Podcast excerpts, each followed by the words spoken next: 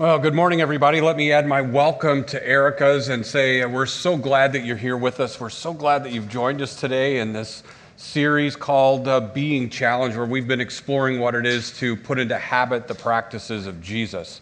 And it's so good to see you guys. It's like really crazy to see all of these seats back in the room. When you walked in, I know Zach explained what's going on, but it's like, but at the same time, it's like, it feels so right to see all these seats and actually people seated all over the place and faces I haven't seen in a while. So it is so good to be with you this morning. So my name is Tony Diekman. I don't know if I said that. Did I say that? Anyway, um, I'm one of the pastors at Trinity. It's like, oh, forgive me. Um, and, and so I'd love to pray as we begin this morning, if you would. I could use it. Uh, Father, uh, thank you for this morning. Thank you for these people and the word that unites us, the spirit that draws us. And we ask you to move by that spirit in this place move in our hearts and in our minds and in our midst. Knit us, break us apart, knit us back together into the person and the people that you long us to be. Father, I pray that the words of my mouth, the meditation of my heart would be truly pleasing in your sight, our rock and our redeemer. And I pray that in Jesus' name. Amen. Well, I don't need the church. I don't. I don't need to go to church. I don't need the church. I don't need to go to church to be a Christian. I don't. I know God. God knows me. He knows my heart. We're good. I don't need to go to church. Mom, those are often the words I spoke back to her for over 20 years when she would tell me I needed to go to church. And my reply was, I don't need to go to church. I'm good. And she was nothing but persistent because I said it went on for 20 years. And I never grew tired of telling her, I don't need the church. Well, obviously, some things have changed, right? I mean, obviously, right now I'm a pastor and, and, and I'm here today uh, giving you a message that says, you need to choose church, right? So God has a sense of humor, obviously, um, but a lot has changed. And, one of the things that has changed is that, well, in my mind, is that my mom was right. Um, and I have told her that, by the way, and I thank her for her persistence. But the other big thing that's changed is is my understanding of who God is. God has so graciously and patiently revealed to me that I was probably, prob- most likely wrong about some things early on. And, and that I had such a small understanding of who God was and is. My picture of God was just like almost ridiculous as to who I thought He was. But yet, God, in His grace and in His goodness and in His faithfulness, and through the people of this church patiently walked beside me to teach me and instruct me. And he's still revealing to me just how big he is. And I still make him so small in my eyes, but the way I saw him then was nothing compared to the way I see him now. And that really happened as he was patient with me and as the people of this church were patient with me. And, and, and helping me see things about Jesus. And, and really, I had no idea what mattered to God. I had no idea what mattered to Jesus. And of course, one of the things I figure out, one of the things he reveals to me in his word is church matters, Tony. Like, yeah, you need to choose church. I, I mean, I see that in Jesus' words. I had no idea it mattered so much, but it does matter to Jesus. And, and, and you see that, right? And you see it in the text. Like when Jesus was 12 years old, he's with his parents in Jerusalem for a festival, and they leave, and guess what happens? They lose Jesus. Now, parents, it's, it's crazy when you lose your child, right? But think about as parents, you lose the Son of God. right? I mean, it's like, think about the thoughts that go through your head. But they lose Jesus, right? And they're looking all over for him. And where do you think they find him? In the temple, right? And here's just what Jesus says He says, Why were you searching for me? Didn't you know this is where I'd be? I mean, where else would I be but in my Father's house? Right? And it's like, and, and I can hear like Joseph, like, like, duh, right? I mean, we should have known. This is where he would be. Jesus chose to be with his people. He chose to be where, where his father was, in his father's house. But we also see Jesus in his ministry when he was older doing the same thing. We're told uh, by the Apostle Luke that when he was in Jerusalem, he taught in the temple daily. You know, the temple at that time was like the mega church. You know, everybody went to the temple, especially those high holy days. But out in the countryside, there were things called synagogues, like these smaller gatherings of the Jewish people. And they're sort of like the precursor for the church. And, and Jesus would teach there whenever he was in, in the area of a synagogue. Jesus chose the church constantly. The church mattered to Jesus, it was important to him. And so today I'm here saying to you, we are called by Jesus to choose church. Now, now this isn't lost on me. Like some things are lost on me, but this one isn't lost on me. I feel like I'm preaching to the choir, right? I mean, you guys are here today.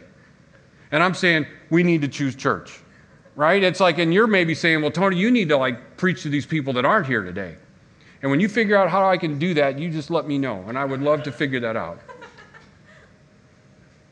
But maybe you've got people in your life like me, at least early young me, right? That you've been saying, you need to go to church, and you need to go to church, and you need to go to church. And they're like, I don't need to go to church.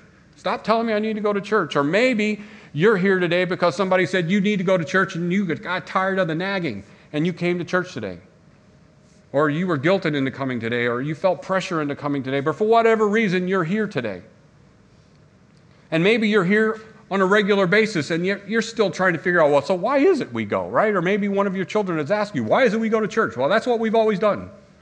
And my hope today is that we can have a better understanding of why we go to church and, and how that can strengthen us and, and, and how we have a better picture and idea of who God is, right? And He teaches us always who we are if we pay attention.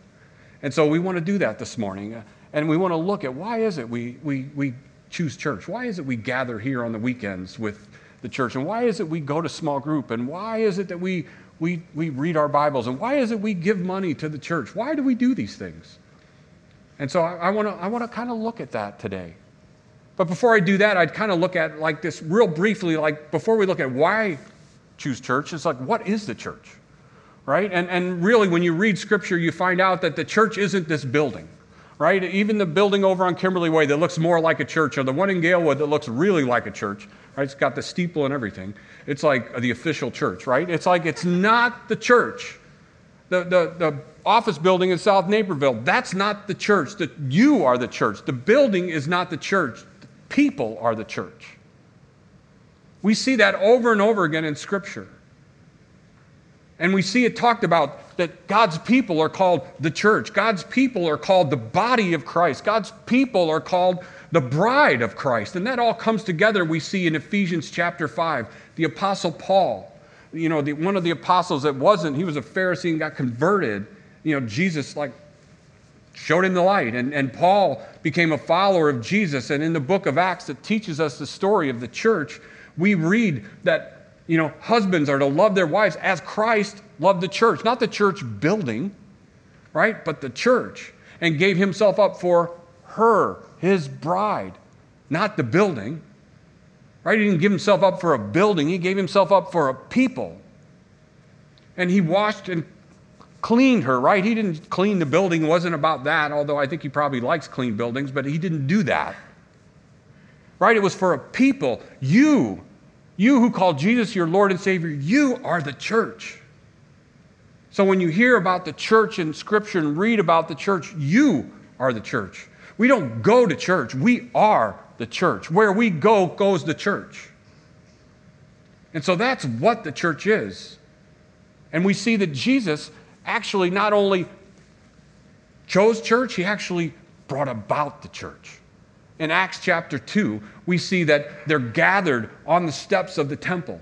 We believe it's the temple. They, some translations say at the house. And really, in that time, the temple was often referred to as the house. As Jesus said it earlier, you would expect me to find me in my Father's house.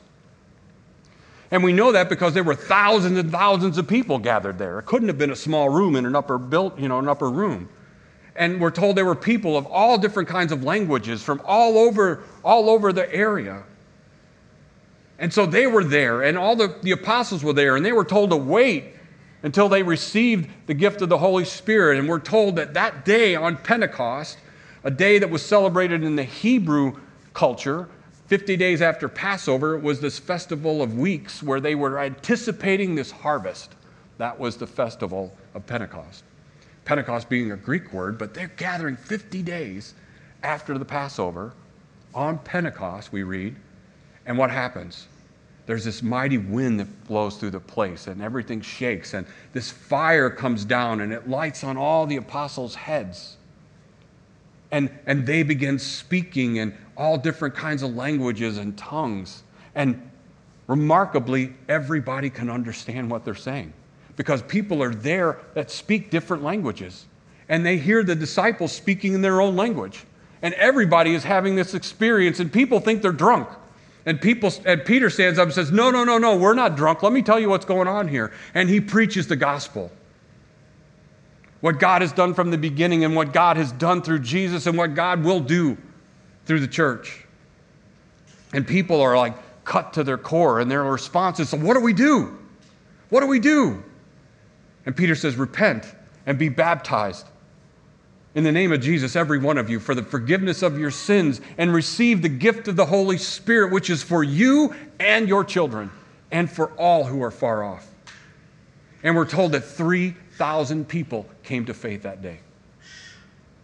There was like a Holy Spirit revival there in Jerusalem that day.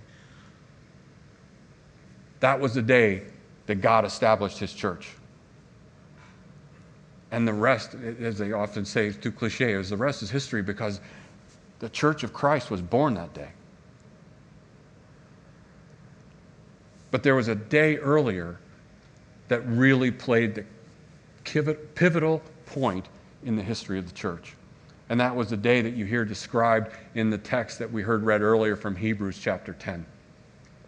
And it's there that we see what happens as the writer tells us, and he brings it all together to help us see a better picture of what actually happened that day for the world. It ushered in an entirely new reality for everyone. And so, as we go through this text, I want to look at what we learn about why we go to church. And there are these three big let us statements that the writer makes to help remind us, help teach us. And so, it's let us draw near to God, let us hold fast to his hope, let us consider one another. All three things that I had no clue, had no understanding about when I was told to go to church, but something that Jesus has, has patiently taught for centuries and took me years to finally understand. Let's dive in. The writer of Hebrews starts this way. He says, Therefore, and let me stop right there because we said whenever you see that word therefore, you ask a question. What's the therefore, therefore? And the therefore is there about everything that's come before that. And the writer in Hebrews is telling us about what therefore is about prior to chapter 10 actually prior to midway through chapter 10. See, the, the Hebrew people had a sacrificial system. And in that sacrificial system, they were called to bring sacrifices animal, grain, food, uh, drink to, sacrifice for their sins. And every, every year they would bring a sacrifice, or the people would bring a sacrifice through the high priest for the nation. And this whole sacrificial system was something that was done daily and every day and endlessly. And there were, there were armies of priests that served at the temple. And these priests were offering sacrifices for themselves. But then the writer of Hebrews reminds us that this great high priest, this high priest Jesus comes and he offers one sacrifice for all time and then sits down, something a priest would never have been able to do. And this high priest sits down at the right hand of God, putting to end the sacrificial system. And he says, since that has happened, since Jesus has come, since we have that high priest, since we have confidence to enter now the most holy place, by the blood of Jesus, by the new and living way that opened up for us through the curtain, that is, through his flesh, we're going to come back to that. And since we have a great high priest over the house of God, let us draw near with a true heart in full assurance of faith, with our hearts sprinkled clean from an evil conscience and our bodies washed with pure water. Like, what is he talking about? That we have a new way open to us through the curtain, which is his flesh. Well, remember what I said that, that Jesus came and Jesus did something that actually ushered in a new reality. And because this high priest offered one sacrifice and sat down, we now have confidence. There's now a new way open for you and I to do something that up until that point could not be done, dare not be done. And that is approach God Himself without offering a sacrifice, without a high priest in between you and God. What happened? Well, we're told in, in the Gospels that Jesus Christ was crucified. That's what happened.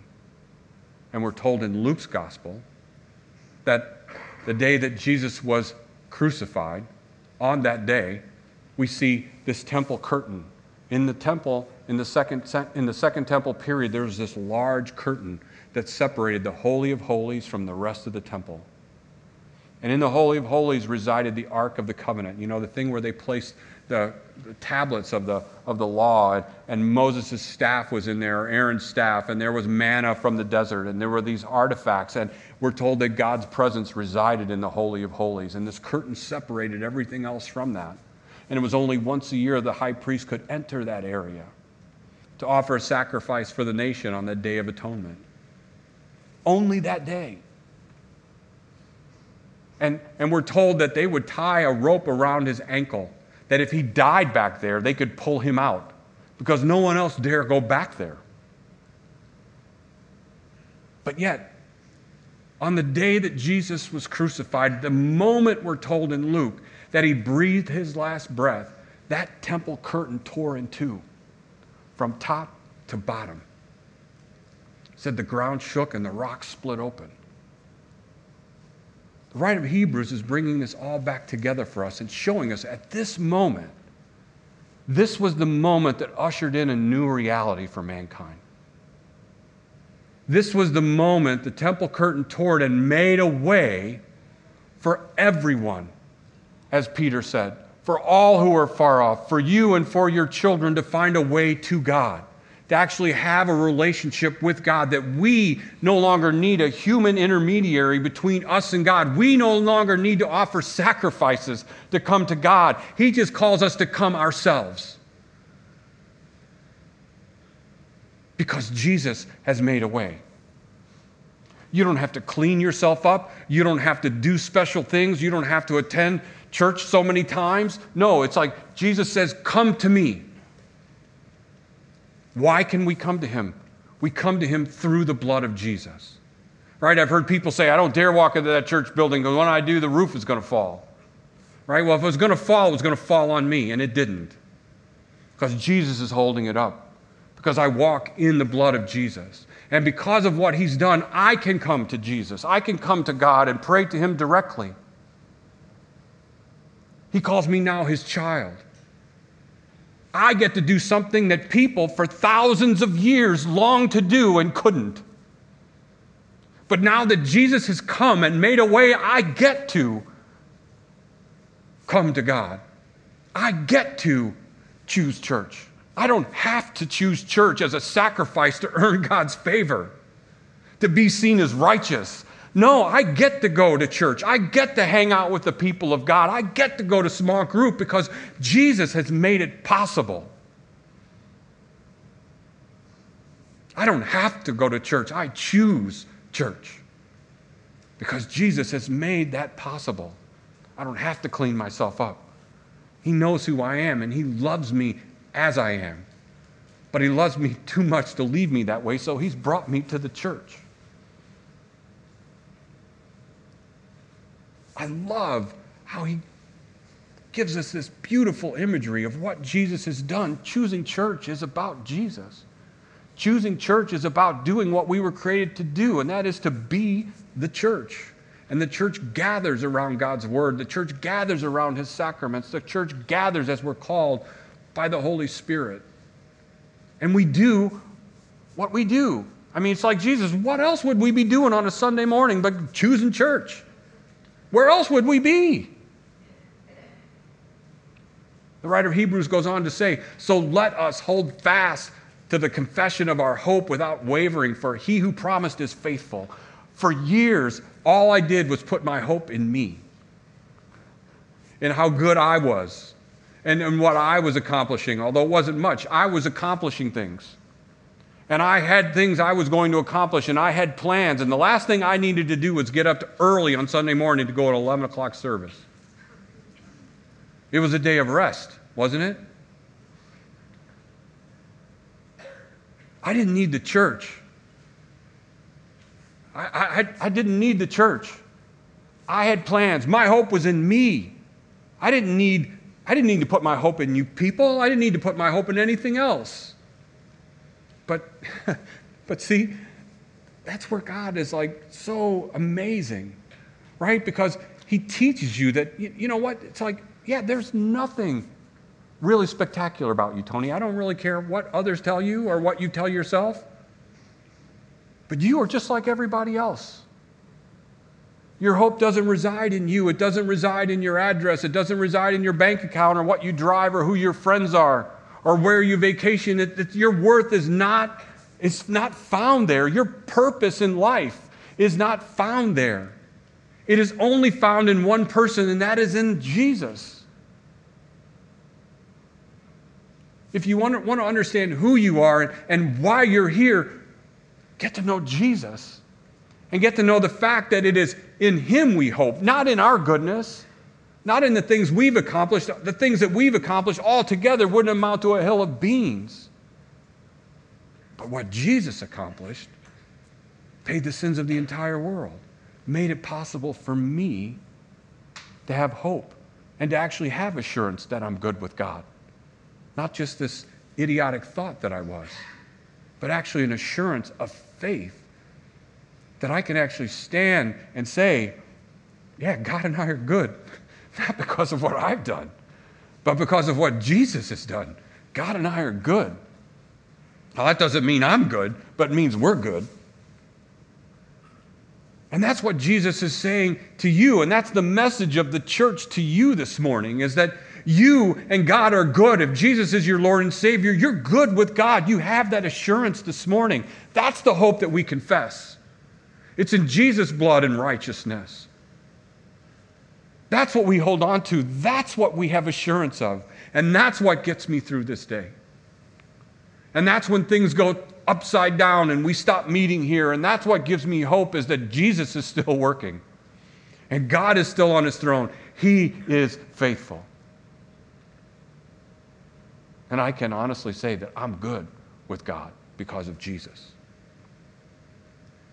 But the writer of Hebrews goes further and says, And so let us consider how to stir one another up to love and good works, not neglecting to meet together as it is the habit of some, but encouraging one another. And all the more as you see the day drawing near. Jesus says, Let us consider one or the writer says, Jesus, well, it's Jesus through the writer, says, Let us consider one another. Something I never ever did never considered the feelings of my mom, never considered for a moment that I needed any of you. I was good. I had plans. I never once considered anything but myself. I did the most convenient thing sleep in on Sunday. I did the thing that, that was the easiest for me to do. I always took the easier path. And yet, God, through his patience, through his kindness, reveals through, to me, through you, through the people of Trinity, that I, I was mistaken about a few things.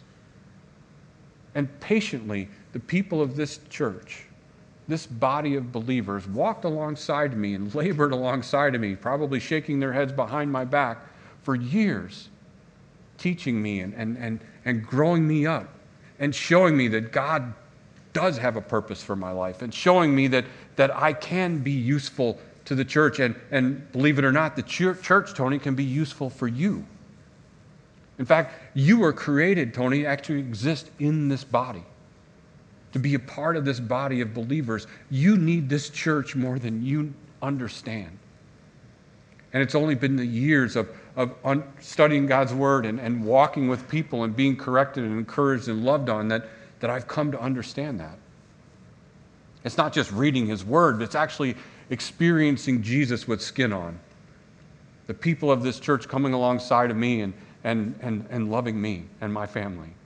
And, and and doing so in a way that changed my life. Changed not only the way I thought, it changed my entire life. And I know that wasn't easy. I know it wasn't easy for them. But that's what we do, right? As, as followers of Jesus, we do the most difficult thing. We don't choose the easy path. We just, we don't because Jesus didn't choose the easy path. Right? In his book, Against the Tide, Miroslav Volf, he's a, he's a Croatian theologian and preacher that, uh, that is, and an author. And in this book, he writes about his experience going to Croatia and visiting this farm and this old farmer with these big, like just calloused hands. And he, he made the best, like, gross looking sausage in the world over there, apparently. And he went there to experience it, but he experienced something more. He sat down and had a conversation with this, this elderly man, along with a neighbor and a, and a friend who brought him. And, and, and this, this farmer, Jada, he, he, he gets up and he says this. He says, always choose a more difficult path. And, and the neighbor that was there with him said, What? I'm always supposed to use a, a dull shovel than a, than a sharp shovel to dig a hole? To which Jada said, No. And really, you know, no. He said, No, this is what I mean. He said, It's easier for us to be served than to serve, and to take than to give. Serving is the harder path, giving is the harder path. Because we are selfish, the path of love is always more difficult. Always choose the more difficult path. See, I thought I was good with God, right? Because I had my own path. It was a path that I had, had mapped out for myself, and, and it was a good path. But it was an easy path. And I've come to learn that was an easy path because I've come to understand more and more who Jesus is. And Jesus did not choose the easy path. All right?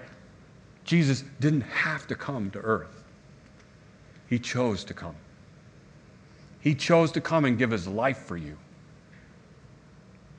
He came to, to walk this earth and to be ridiculed and to be spit on and to be mocked and to be murdered on a cross for me.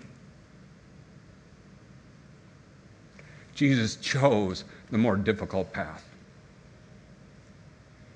And something amazing happened. A whole new reality opened up. A whole new world began and was ushered in by the church and the Holy Spirit. And God is working through the church, and He continues to work through the church today. And He calls us who call Him Lord and Savior to choose the more difficult path, to follow Jesus, to choose love. The people that walked alongside me chose that difficult path. And God honors those who choose the difficult path of following Jesus.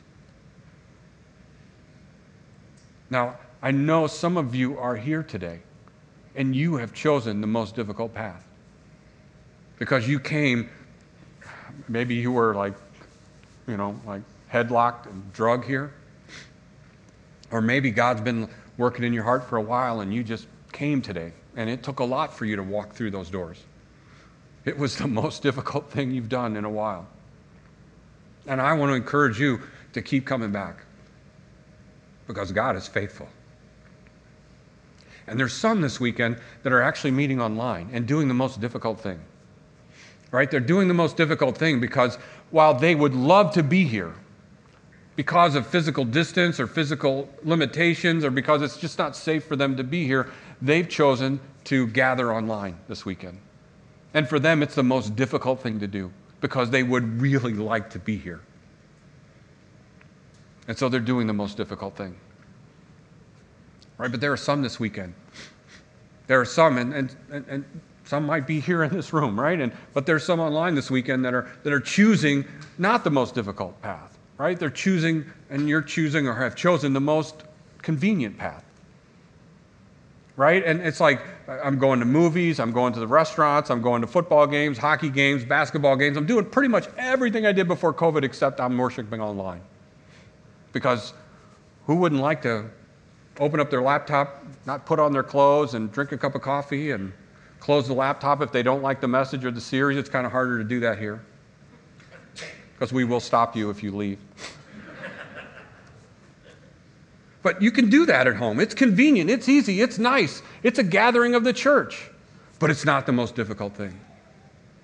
It's really not the path of love because the path of love considers other people. The path of love says, you know, there are people here that, that would love to see you. There are people here that you could serve, right? And we would love to serve you. And you're, you're not giving us that opportunity because that's why we gather to worship God, to serve one another, and to be the church, right? And so we want to encourage people to do the most difficult thing. And so maybe if you're here today and, and you're just kind of going back and forth between those things, I want to encourage you to choose the most difficult path. I know it's not easy. I know that's why it's called difficult. But that's what Jesus did. Jesus chose church.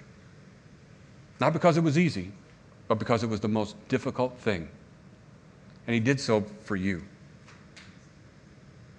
And so this morning, I just want to tell you that be who you were recreated to be.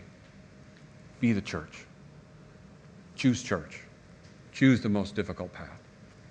Would you pray with me?